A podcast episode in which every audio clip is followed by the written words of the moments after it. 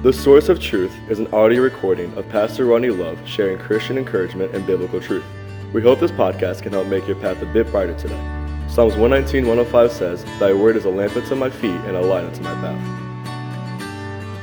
Thank you for joining us again for another episode of the Source of Truth podcast as we are continuing in our study through the book of Proverbs. Today we're going to be looking Proverbs chapter 18 as we look at three different verses, uh, verses, excuse me. I've mentioned as we've been studying through the book of Proverbs that a lot of times uh, the the verses don't always come in context. Sometimes that Proverbs is well known for different verses having different zone individual contexts and thoughts and things of that nature. But the application we're going to look at today is very much practically fit to the area that all three of these verses really work well together for some great, great truths.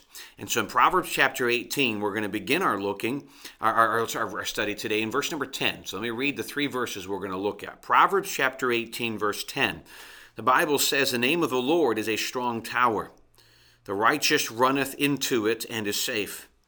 The rich man's wealth is his strong city, and has a high wall in his own conceit. Before destruction, the heart of a man is haughty, and before honor is humility.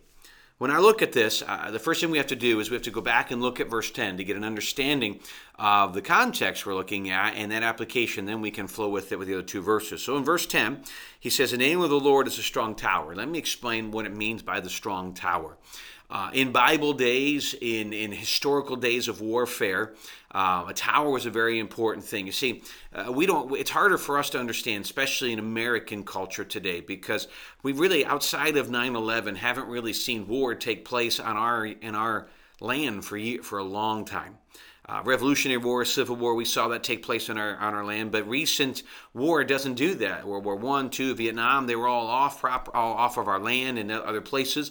Our philosophy is, you know, protect us, our, our, our interests in other lands. And so our wars right now are in Afghanistan, Iraq, and Middle East, places like that, places that we believe, due to intelligence, are danger to us and, and, and likely are. So we sit in, a, in relative peace. And so we don't really understand what this means ourselves. But in the Bible days, they understood that. In the historical days, when there was war, it took place in the backyards or in the in the villages. It took places in the cities where people lived. And so, what would happen is they the city would be sieged, or people would come and attack the city. And obviously, the, all the people who could fight or part of the war would go fight, and those who couldn't, the men and the women and children, and women and children would go, and they'd run into these towers. And these towers were there to protect them from the war. They would block them up and protect them, and so they could run for refuge. And so, in the midst of these battles, these women and children and those who could not fight would go to these places for protection while the warriors would go fight. And that is the premise in verse 10 of this strong tower. So now we'll go back to verse 10. It says, The name of the Lord is a strong tower. And it says, The righteous runneth into it and is safe. So let me just talk a little bit about this. The name of God is often used, the name of the Lord. Uh, that phrase, that term is so important. It's used so often in Christendom today, throughout Scripture as well. You know, we don't find our strength in religion, we don't find our strength in church.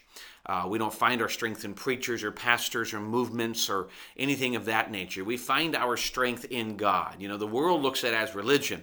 Well, I go to this church and I believe in this position. You know, it's God, it's Jesus who makes that difference and that distinction. It's not me. It's, it's not my church. It's not my religious belief. It's God. And I'm afraid too often today we miss the point that we need to come to God. Number one, for salvation. Know, too many people today, I think, frighteningly put their trust of eternity into church. They put it into baptism.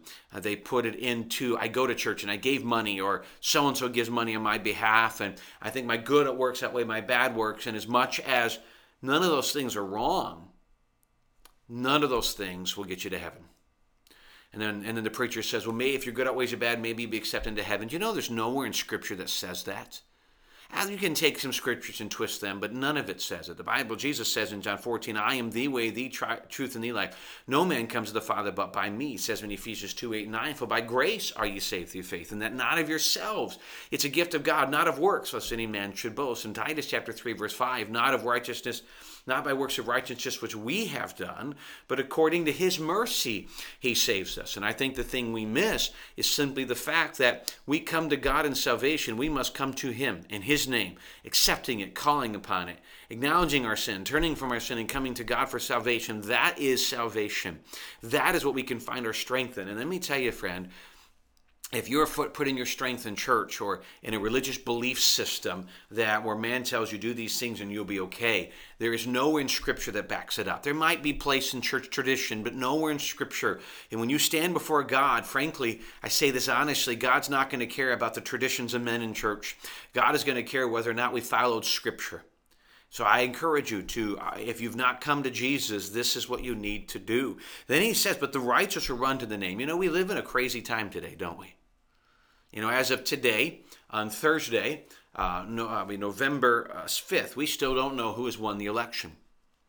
Uh, and we may not know for a few days. We may know by the end of the day. We may have the, it to be announced before I finish recording this. We don't know. And we're afraid if this person gets it, all this could happen, or if this person gets it. And yes, there's truth. There's truth to the fact that whichever president gets it will be a very, very different direction moving forward for our country. And we pray that God will give a direction that is friendlier to church, friendlier to religion, friendlier to Christians, because one side is not. But God's in control. So no matter what happens, you know, we can get panic over riots and panic over COVID and panic over all these things. And I encourage you, in all of these times, may we not find our strength in anything else but the Lord. The Lord, the name of the Lord is a strong tower, and the righteous people will run to it and are safe. May we run to it. Run to his name, run to his word, you know, run to his his truth, run to the word of God in prayer, run to the church, run to places where we can find the answers from God's word. In John 1, in the beginning was the word, and the word was with God, and the word was God. The same was in the beginning with God. The Bible that God has given to us is that needed thing, and may we find our strength and help in it. Let's go to verse 11, though. He says, The rich man's wealth is his strong city, and as a high wall in his own conceit. You know, I think what I see here is a great continued application from verse 10. We know the name of the Lord is our strength and our strong city, but in verse 11, the rich man's wealth is his strength. It's his strong city. And he builds it as a high wall in his own conceit. He's convinced that his wealth will be enough to help him in the day of battle. You know, in the days of war in those days, people could lose it. You come in, they kill you, they take your wealth. It's gone. Uh, people thought that their wealth would be a way to not be in war. We do the same thing today. You know, wealthy people feel like they kind of uh, none of the true va- issues of today will hurt them. It's the one benefit, if I can say, when you think of things like coronavirus. It is not a respecter of persons, and it doesn't care how much money you have in the bank. It's actually similar to Jesus, not a respecter of person. It doesn't care how much money you have in the bank.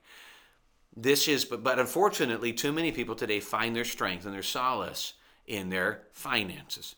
You know, throughout the years, I have uh, knocked on doors, invited people to church, witnessed to people uh, of just different points of view. Some of them wealthy, some of them middle class, some of them poor. And I tell you, when I when I get to people who have more money in the bank, I am much quicker turned away. Much quicker where people say, "I don't want anything, I don't need that." Uh, they're not often rude. They just, "I don't need that. I'm good. I, I have my money. I have this." You know, I know religions for people who don't have other things, and and unfortunately, too much of the word religion is true in that area. We're talking about Jesus here. And too many people find their strength in finances. But can I tell you, have we not learned anything this year? It couldn't be long before it's all gone. And when it's gone, where's your strength? When your finances are gone and you can't pay your bills and you can't pay your mortgage and you can't do this and you can't do that, where's your strength? Where's your safety? It's still in Jesus. If you put your trust in your finances, and when it's gone, there's nothing there. It still should be in Jesus. But let me go on to verse 12. Before destruction, the heart of a man is haughty, and before honor is humility. See, here's the, here's the other thing we run into. Okay, so we've got the name of Jesus is my strength, and finance is often where the wealthy man put it, but this is a generic to everybody. Uh, before my total destruction, my heart is, is proud. It's anger. It's haughty. I'm okay. I'm okay with my, my finances. I'm okay with my ability. I'm okay with my goodness. I'm okay with my spiritual level. I'm okay with all of those things. But before destruction, that is my heart. But if God's going to bring honor, there must be humility.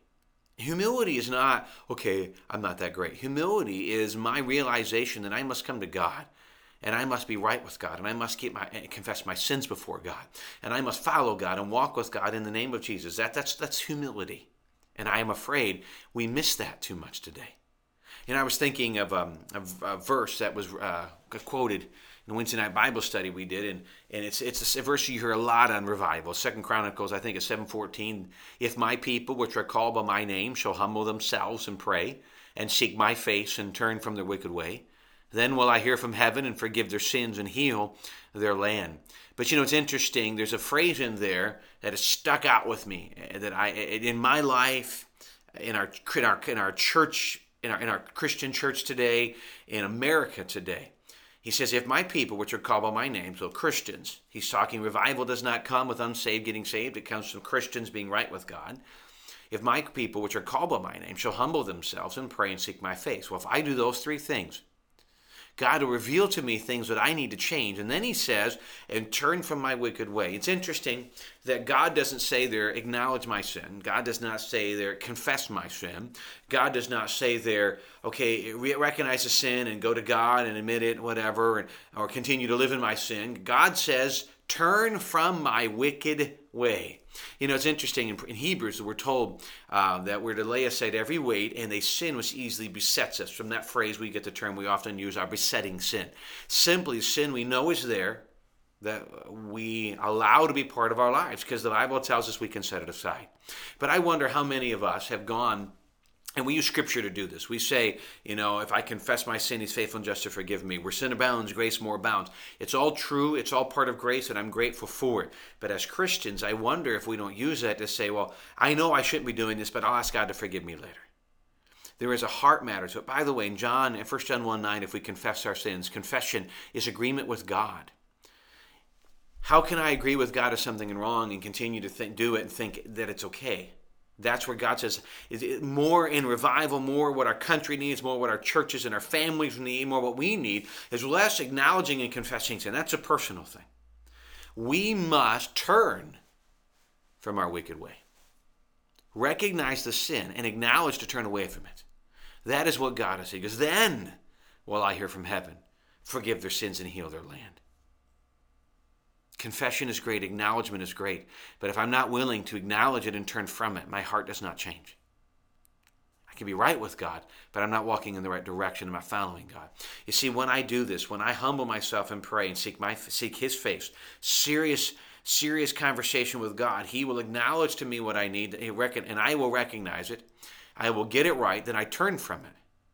Where do I turn? Back to verse 10. I run to the tower of the name of God. That's my answer. That's my strength. Let me encourage you if you've never come to Jesus for salvation, you need to do that. Not to church, not to religion, not to baptism. By the way, I think we should be in church. I think you should be baptized. I think you should be involved. I think you should be serving. But those things in and of themselves do not bring salvation. In themselves, they bring religion. And religion is empty outside of Jesus. For those of us who have been saved, I, I ask us are we running to Jesus as our strong fortress? Are we living in humility before God? It's not always easy, but boy, it's a great, great truth, and may that be something we do. Humbly allow God to speak to our hearts and teach us and train us. And in doing that, give us the grace we need to be able to deal with the battles that come our way. Thank you for taking time to join us on the Source of Truth podcast. We're greatly appreciative of your willingness to be part of this. If you have not subscribed on iTunes or Spotify or things of that nature, I encourage you to do that. Share this with your friends. We'd greatly appreciate that. And uh, we truly hope it's an encouragement and I uh, hope you'll join us again next time as we continue to study the book of Proverbs and continue to find wisdom in a great needy day. Thanks for joining us. God bless.